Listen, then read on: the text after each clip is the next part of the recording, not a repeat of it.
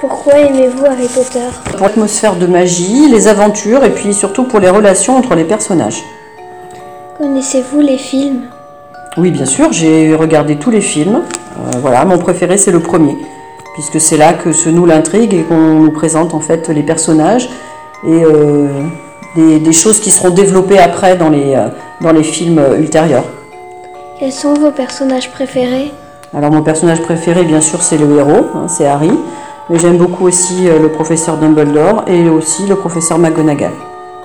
Préférez-vous les livres ou les DVD Ben, les livres, bien évidemment, parce que dans les livres, euh, il y a une atmosphère qu'on ne retrouve pas dans les, euh, dans les films, et puis il y a beaucoup plus de détails.